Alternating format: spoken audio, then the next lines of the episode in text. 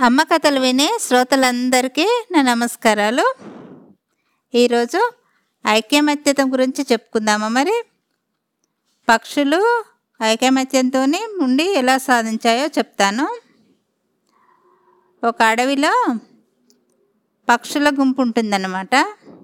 అయితే పక్షులు ఎక్కడికి వెళ్ళినా కానీ మంచిగా చక్కగా క్రమశిక్షణగా వెళ్తాయిగా. వెళ్తే అన్నీ కలిసే వెళ్తాయి కలిసే వస్తాయి. అయితే ఆ గుంపు గుంపు ధాన్యం ఉన్న చోటుకి వెళ్ళి గుంపు ఆగుతాయి అనమాట ఆగి ఆ విత్తనాలను తింటూ ఉంటాయి. తింటూ ఉంటే అవి మర్చిపోయి తింటూ ఉంటాయి. ఎవరన్నా మన మీద వలేస్తాన్లా లేదా అని కూడా చూసుకోకుండా తింటూ ఉంటే అక్కడున్న ఇద్దరు మనుషులు రైతులు ఉంటారు కదా ధాన్యం పండించే వాళ్ళు వాళ్ళ తీసుకొచ్చి ఈ పక్షుల మీద వేస్తాయి. వేయంగా వేస్తారన్నమాట వాళ్ళు. వేయంగానే వాళ్ళలో వచ్చి పక్షులన్నీ పడతాయి. పడేసి ఇక అవి కొట్టుకుంటా ఉంటాయి. కొట్టుకుంటా ఉంటే ఇక అందులోనే ఉండిపోయినాయి అనమాట వాళ్ళలో. వాళ్ళలో ఉండే అవి కొట్టుకుంటా ఉంటే ఒక్కడు కొట్టుకుంటా ఉంటే రెండు కొట్టుకుంటా ఉంటే ఆయన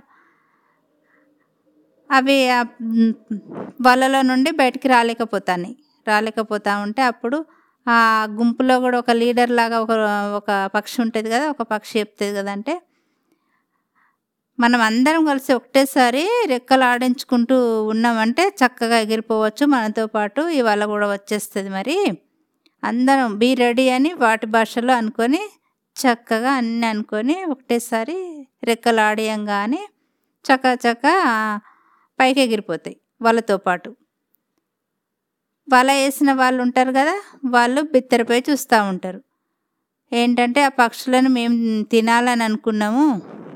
అనుకోకుండా అవన్నీ కలిసి వెళ్ళిపోయినాయి కదా. వాళ్ళ ఐక్యమత్యంతోనే అవి ఎంత చక్కగా పోతానని విస్తూపోయి చూస్తూ ఉంటారు అనమాట ఈ పక్షులన్నీ వాళ్ళతో పాటు వెళ్ళిపోయినాయి కదా.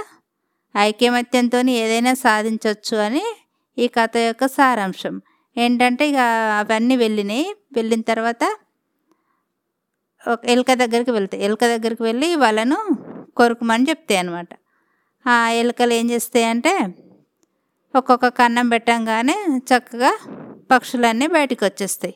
బయటకు వచ్చేసి అప్పుడు ఎలుకకు ట్యాంక్స్ చెప్తాయి. ట్యాంక్స్ చెప్పేసి మనం అందరం కలిసి చక్కగా ఐక్యమత్యంతో ఉండే పట్టుకునే కదా వాళ్ళతో పాటు వచ్చేసినాం. ఎప్పుడైనా ఐక్యమత్యమే మహాబలం అని ఈ కథలోని సారాంశం.